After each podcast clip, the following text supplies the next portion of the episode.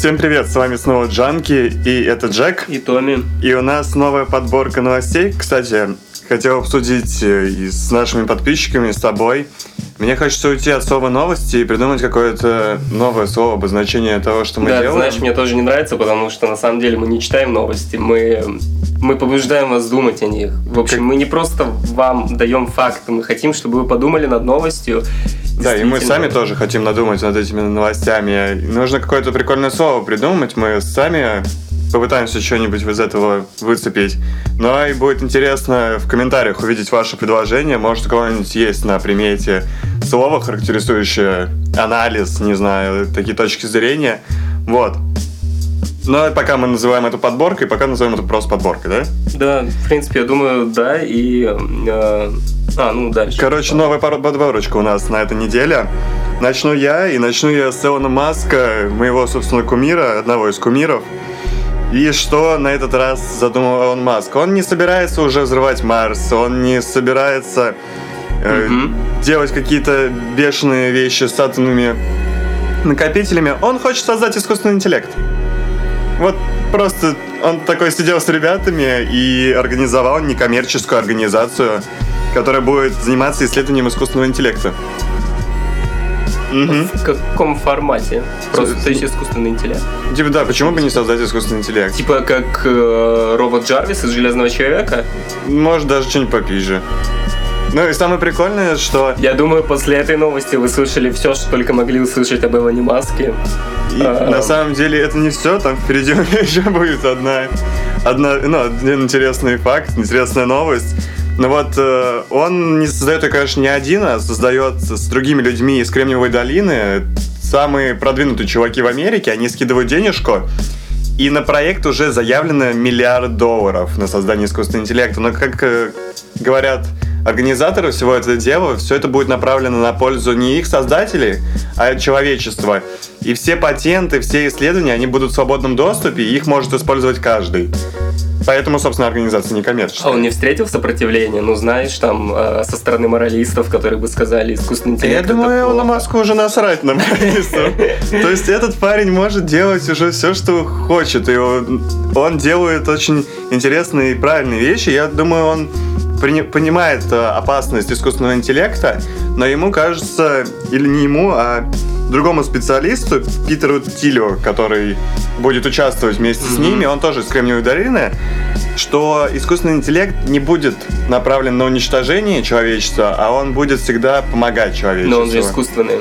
Да, есть там 3 закона робототехники, которые Азимов сформулировал. Да, они хотят именно сопоставимый с человеческим создать разум, но все равно как-то направить его на благие поступки. Причем Илон Маск настолько это, собственно, понимает, что они со Стивеном Хокингом написали петицию, призвали людей не использовать искусственный интеллект как оружие или в оружие. Ну, петиции это, конечно, хорошо, но ты же понимаешь, что большинство... Но это люди такого уровня, которых послушают другие люди, и они с ними согласятся. И, то есть, да, 2 великих человека, и их уже услышат миллионы. Мне просто смущает одна вещь. У Илона Маска такие грандиозные проекты, типа Hyperloop или искусственный интеллект. Но он лажает с машиной Теслой. В смысле лажает с машиной Теслой? Ну, он лажает с этой машиной. Не лажает, он лажает. Но каким образом? У них проблемы, и я не помню, какие точно, читал в какой-то из новостей. То есть, я не знаю, он либо забивает хер на нее и... Не, на самом деле, мне кажется, что Tesla Motors очень сильно развивается. Если посмотреть на всю Кремниевую долину, они все катаются сейчас на Теслах. Я согласен, что он развивается, у нас Яндекс купил пару машин Tesla. У нас сейчас в Москве можно их увидеть.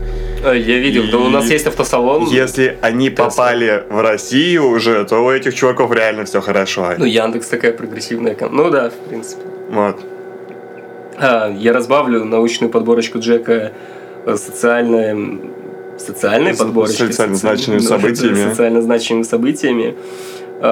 Феминистки особенно, наверное, похлопают, потому что в Саудовской Аравии, в последней стране, где женщинам нельзя было голосовать, наконец-то разрешили голосовать.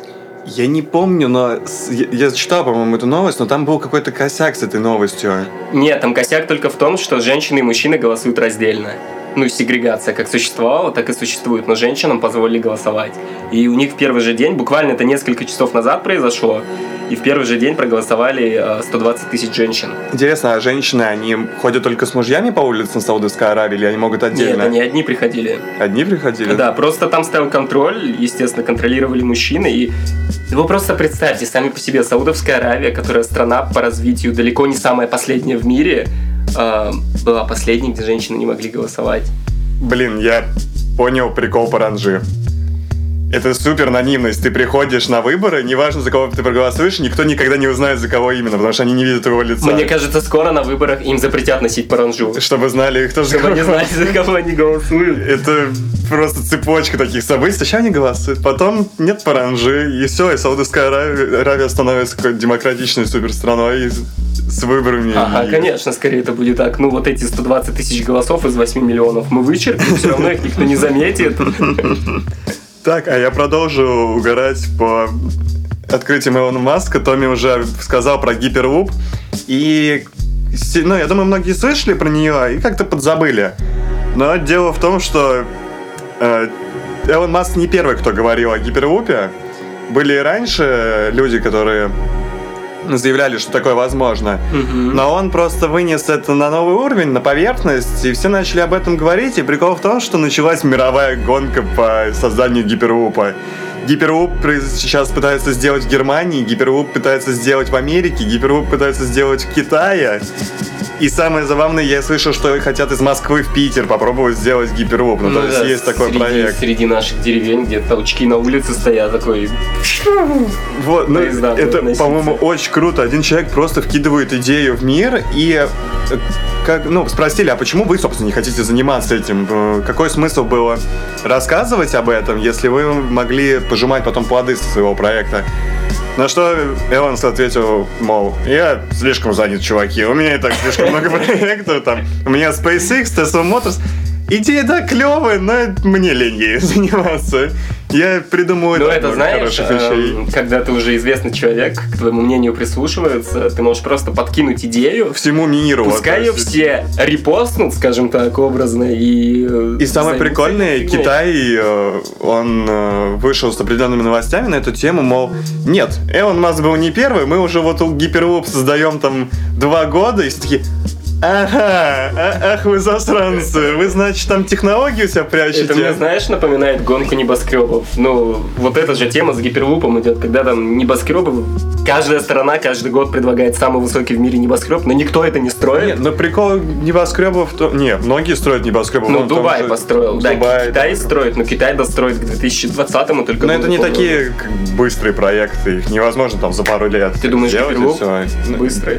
Не, я к тому, что Hyperloop более полезная штука, чем небоскреб. Прикол небоскребов я не очень понимаю. Типа, да, высокие муравейники, круто. И к тому же жить на высоте километра или работать не очень приятно. А круть Hyperloop в том, что из Нью-Йорка в Лос-Анджелес, и, ну, я так понимаю, что от Москвы до Питера примерно тоже расстояние. Я могу, конечно, ошибаться. Не, меньше. Но можно забраться за 30 минут, это из Нью-Йорка до Лос-Анджелеса. Если меньше, то из Москвы до Питера, прикиньте, вы как на маршрутку сели, за 15 минут и вы уже в Питере. И стоимость всего этого дела, по расчетам там людей Элона, она намного меньше, чем самолетов и поездов, электричек. Hyperloop, в принципе, убьет индустрию самолетов и электричек. Смотри, я так не думаю, потому что, во-первых, строительство его очень дорогое дело, и вряд ли его будут строить по всей стране. Да, это очень крутой способ транспорта, транспортировки чего-либо. Очень быстро, самый быстрый в мире, если он будет построен, но его строительство... А там прикол дороговизны, ну, только в том, что нужно трубу построить, сами механизмы, они не очень дорогие. То есть это дешевле, чем построить самолет, в принципе. Ну вот, когда он предлагал Hyperloop от Сан-Франциско до Лос-Анджелеса, по-моему, он же там предложил, что, во-первых, это можно купить солнечными батареями, которые будут установлены на трубе. На поверхности, да. Электричество, да. А эксперты это очень критиковали. В общем, это была долгая тема. Но вот вы, как мы видим, комиссия... Да. Мир начал угорать по этой теме и предлагает свои варианты развития. Мне просто интересно, чем закончится это соревнование. Просто статья, на самом деле, Washington... Сейчас, где я нашел? Washington Post? Не, WSJ, Washington... Street Journal, да. Вот в ней там огромная статья, они собрали очень много фактов по всему миру, типа, где ее производят. Я могу... Кто-то постит полезную информацию. Я, наверное, даже не все страны назвал, просто вот выцепил Германию и Китай, что точно ее делают, и прицеплю, наверное, эту статью, можете почитать. Я думаю, присоединится еще Франция, она тоже любит залипать по таким проектам, но, возможно, даже Англия, Испания, Италия, конечно, вряд ли, у них денег нет. Вот, и раньше-то были такие... Ну, прикол коммерческой компании, то есть, да, у Илона Маска там это единолично идет, а это так вся страна такая. Давайте сделаем гипервоп. Это как флешмоб. Гипервоп разнеслось по миру. Ice Bucket Challenge только. Я сделал гипервоп и теперь вызываю Китай, Германию, Францию. Вот серьезно, останется только построить гипервоп через Атлантику. Или до другой планеты лифт. Да, но просто когда они хотели построить тоннель под Атлантикой, они сказали, что нам не хватит материалов. Просто не хватит материалов на то, чтобы построить такой тоннель. Вот. Вторая новость от меня будет про... И я прошу прощения за то, что ее анонсирую, но она тоже важная и играет большую роль. В Америке в 2016 году произведут впервые в мире трансплантацию члена. Гениталии. Да. Ты же врач, ты можешь выразиться как-то гениталии. Не пали меня. Трансплантация гениталий, простите. А в чем, собственно, суть этой программы? Ее проводит университет Джона Хопкинса, один из самых ведущих. И они хотят таким образом помочь ветеранам, которые повредили половой орган, гениталии, во время войны. Да, половые органы тоже, в принципе, можно говорить. Во время войны. Просто есть несколько проблем. Во-первых, они не знают, сколько желающих будет провести такую операцию. Во-вторых, операция достаточно дорогостоящая, от 200 до 400 тысяч долларов. Странно, ты же ветеран, то есть ты воевал за свою страну, и государство должно оплачивать такие вещи. Они будут оплачивать, но просто представляешь, что приходишь в страховую компанию, и она тебе разом должна выкинуть 400 тысяч долларов. Не страховая, ну там типа прикол именно в том, это же Америка, все по страховке. Я читал новость о том, что американским солдатам будут делать протезы, ну, которые тоже они потеряли там конечности на войне, и государство именно оплачивает все эти операции, все модули различные. Ну и там был прикол в том, что протезирование уже дошло до той стадии, когда делают там 10 модулей, типа вилка, ножи, коньки, ты можешь просто вставлять их в руку и пользоваться. Охренеть, это мне напомнило пирата того. Какого? С крюком. Ну да, и ты можешь разные вещи просто вставлять туда. И я думаю, что восстановление твоей половой функции тоже на совести государства. Они как бы тебя послали, а ты решился одного из самых драгоценных. Вообще... Я согласен. Но, в принципе, они планируют провести 60 операций. Для всех 60 операций будут отобраны доноры, естественно. Вот этот вопрос меня тоже интересует.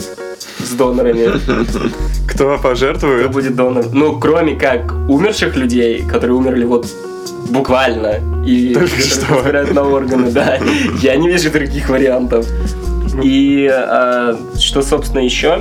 Она не первая в мире. То есть до этого ее уже провели в декабре этого года в Южной Африке, и женщина забеременела. Интересно, функции, да, вот восстанавливаются, да, после этого? Вот в Южной Африке операция, которая была, он тоже потерял человек свой половой орган.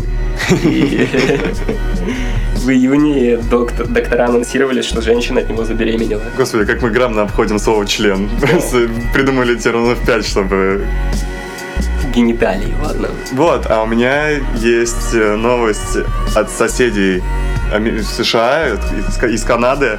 Я вам сейчас расскажу о сиропных повстанцах. Да, все же знают, что Канада известна только своим кленовым сиропом потрясающим. И милыми людьми. И милыми людьми. Да, и милыми людьми. Канадцы все милые. Кстати, у меня знакомый сейчас канадец приедет, вот мы это проверим. И дело в том, что Канада производит 70% сиропов для всего мира. 70%. То есть никто столько сиропов в принципе не производит, а его в Америке очень любят. Да и на самом деле я люблю. Был бы он у меня на полочках в магазине, я бы его скупал тоже. Вот, и тут такое дело, всем этим сиропом занимается определенная федерация по сиропу. Было время, когда в Канаде был жутчайший кризис, было очень много произведено сиропа, излишек его много было, и он был очень дешевым, никто не знал, что с ним делать. И организовали фермеру федерацию, они забирали этот сироп, хранили его на складах, потом после того, как они его продавали, раздавали деньги фермерам. Ага. И со временем такой политики, вот то, что стало где хранить сироп, началась какая-то регулировка, там с доллара за фунт сиропа он подорожал до 2 и продолжает расти. То есть это решение себя окупило у этих фермеров. Но есть, как в Америке, как они назывались, бутлегеры, по-моему, которые скомогонку гнали.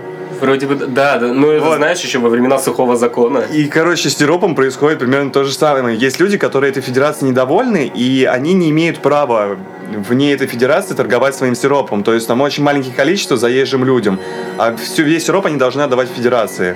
Ты не можешь собрать его и продать как бы его сам, это противозаконно.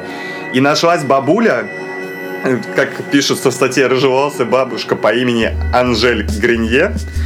Она излишки сиропа своего, как в старых добрых фильмах про бутлегеров, загружала с мужем в грузовик, гнала границы своего штата и перепродавала его. Зачем бунтовать против государственного строя? Мне не нравится сиропная федерация. Вот, но ей не нравится сиропная федерация, и она какими-то окольными путями пытается продать свой сироп, и правительство об этом знает, эта бабушка об этом знает, это реально бабуля, вот по фоточкам посмотрите. Вы не так думаете, нужно начать решать свои проблемы с насущных вещей, вот с сиропа, например. Да, зачем вмешиваться там в политику марихуаны, алкоголя? Кленовый сироп, вот где... Вот если о чем вы сможете уничтожить сиропную федерацию, которая, я думаю, одна из крупнейших в Канаде, в стране, где кленовый сироп уже нечто вроде фетиша, и то вы сможете пойти и дальше. Вот, ситуация очень двоякая. С одной стороны, федерация в свое время помогла этим фермерам, ну, не прогореть. А с другой стороны, фермеры — это свободные люди, и свободный рынок никто не отменял, и они... праве продавать свой кленовый сироп кому хотят. И то есть фермеры разделились на два лагеря. Кто-то за эту бабушку, кто-то против эту бабушку. И вот что с этим делать, черт его пойми, ну, никто не знает. Я представил, если бы в Германии, например, открыли картофельную федерацию. Или в Беларуси картофельную федерацию. В Беларуси федерацию петрушки. То есть это, с одной стороны, они помогли, с другой стороны... И, короче, чью сторону занимать, я на самом деле не пойму. Конечно, повстанцев, мы всегда за повстанцев. Но я, в принципе, да, за свободу, за свободные решения. И чем больше свободы, тем лучше. Я поддерживаю движение этой бабушки. То есть есть люди, которые могут участвовать в этой федерации, они могут продолжать это делать. А есть люди, которые этого не хотят делать, они могут выйти из этой федерации и все. Но если нет, они... ну, это очень логично. Но было прикольно, если бы они типа прогорели, то все, в федерацию не могли вернуться. Типа, вы выходите навсегда. Но с другой стороны, это федерация, которая существует уже много лет. И... Да, или 20-30. Забавно. Кстати, очень классно. А, вот, с 1990 года федерация это начала существовать. Федерация производителей кленового сиропа Квебека. Это вдруг, если кто-то захочет прошариться в федерациях. Это как если уничтожить какую-нибудь крупнейшую компанию, которая существует 200 лет. Это еще круче, это федерация в масштабах всей страны. Да ее не надо уничтожать, просто нужно найти какое-то компромиссное решение. Вот да, ну это правда. От меня будет новость про религию, которую создали в Исландии. Да, создали новую религию. В принципе, это не впервой случается. Да, только недавно церковь Дикона, собственно, создали. Чего? Ну, церковь Дикона же появилась недавно. А, да, я где-то читал в одной из новостей. В общем, если захотите, посмотрите. Мы с ребятами придумали радикальное направление этой церкви. То, что мы признаем только свиной бекон. Никакого другого бекона. Почему не говяжий? Подожди, потому что говядина же не делается бекон. Это ересь. Нет, из свинины делается бекон. Ну, я знаю. Вот, но из говядины тоже делается бекон. Типа, он есть говяжий, по-моему, и свиной. Ну, уже отвратительно, наверное, на вкус. Вот, и мы придерживаемся от самих движений. Ладно, давай про религию твою, а мы да, как-нибудь пугаем про бекон. После религии мы создадим свою собственную. Собственно, у этой религии всего две позиции. Они хотят отменить церковный налог, и они хотят отменить церковный сбор. Стоп, церковный налог. Церковный налог на Германии существует. В Исландии он есть, и он $700 в год. А, то есть церковь обложена налогом там? Нет, это налог, который платят все жители страны. потому что страна религиозная. Для церквей типа идет. Да, такая тема есть и в Германии. Но я очень напрягала, когда я там платил 30 евро в месяц за церковный налог. И я прям своей атеистической душой так и хотел закричать: ну я же не хожу в вашу церковь, я даже ей не пользуюсь. Но ты бы мог, знаешь, прийти там: покормите меня, я голоден, я плачу налоги. Ну там, кстати, это можно как-то обойти, если ты студент, там можно подать какую-то петицию, что у тебя нет денег, чтобы платить этот налог. Я слишком бедный. И адвокаты тебя отыграют. Классно. Ну вот, они хотят запретить церковный налог. Да, религия называется зуизм. И по всей стране уже 3000 зуистов. То есть, да, и у них одна основная цель, по сути даже не две, одна — отменить церковный налог со всех жителей Исландии. То есть это как бы религия, которая выступает против всех остальных религий. Но она не стоит против религии, а против тупого, да, церковного налога. То есть, да, потому что, в принципе, по статистике 55% жителей Исландии хотят отделения от церкви от государства. Вот, а против только 24%. У них, типа, не светское государство? Исландия нет. Там же лютеранская церковь. Прикольно. Я этого не знал. Ну, Исландия, это же хардкорщики, они живут там во льдах. Да, они такие викинги, конечно. Еще потом. Они на самом деле тоже очень милые люди. Я шучу, да. Это правда. А у меня еще одна новость из Канады. Знаете, я 2 новости про Элона рассказал, 2 новости про Канаду. Что-то у меня сегодня на такие... понесло на Канаду. На двойные такие штуки несет. И новость-то хорошая. В Канаде собираются легализовать марихуану. Об этом заявил генерал-губернатор Канады Дэвид Джонстон. Мне кажется, либо мы ее анонсировали с тобой, либо обсуждали раньше. Мы обсуждали раньше, но мы ее не анонсировали. То есть раньше это был слух, но теперь этим хотят ее легализовать, придумать регулирование, ну и ограничения различных доступов к марихуану. Ее хотят ввести в медицинских целях, что хорошо. Странно, что в Канаде это происходит только сейчас.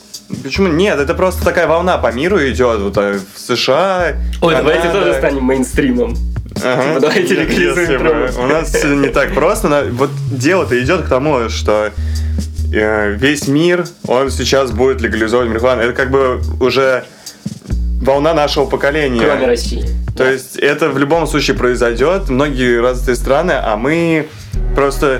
Ну, это делают как-то не очень правильно, наверное, у нас. Это нужно делать через медицину, а не выходить на какие-то пикеты.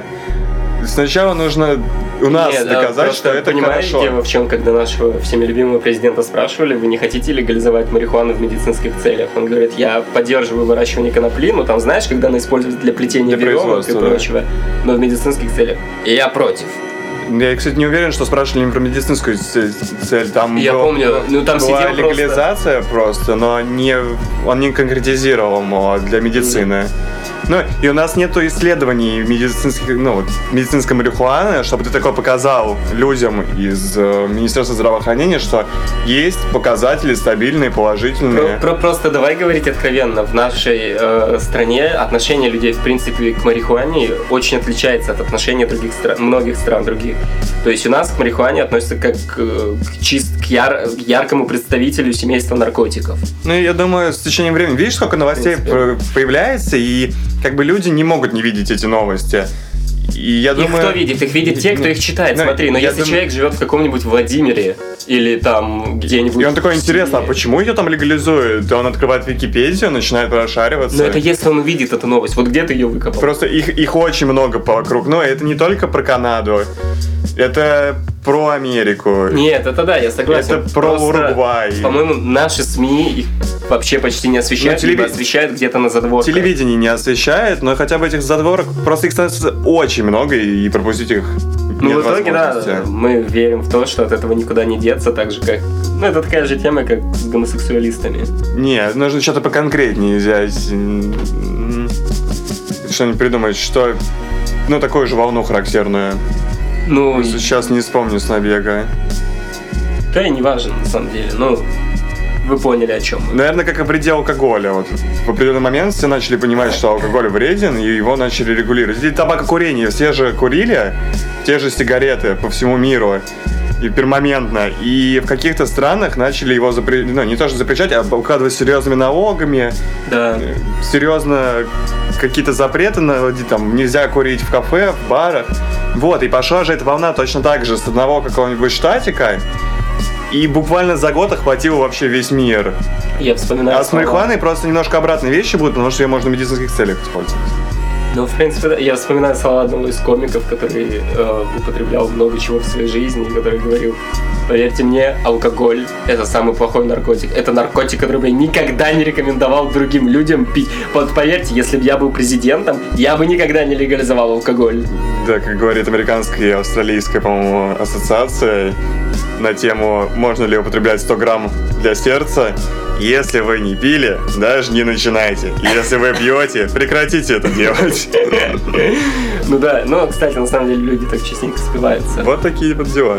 Ну и да, я анонсирую четвертую новость. Она не направлена на совершенствование мира, она относится к мейнстриму, к политике, но она просто забавная.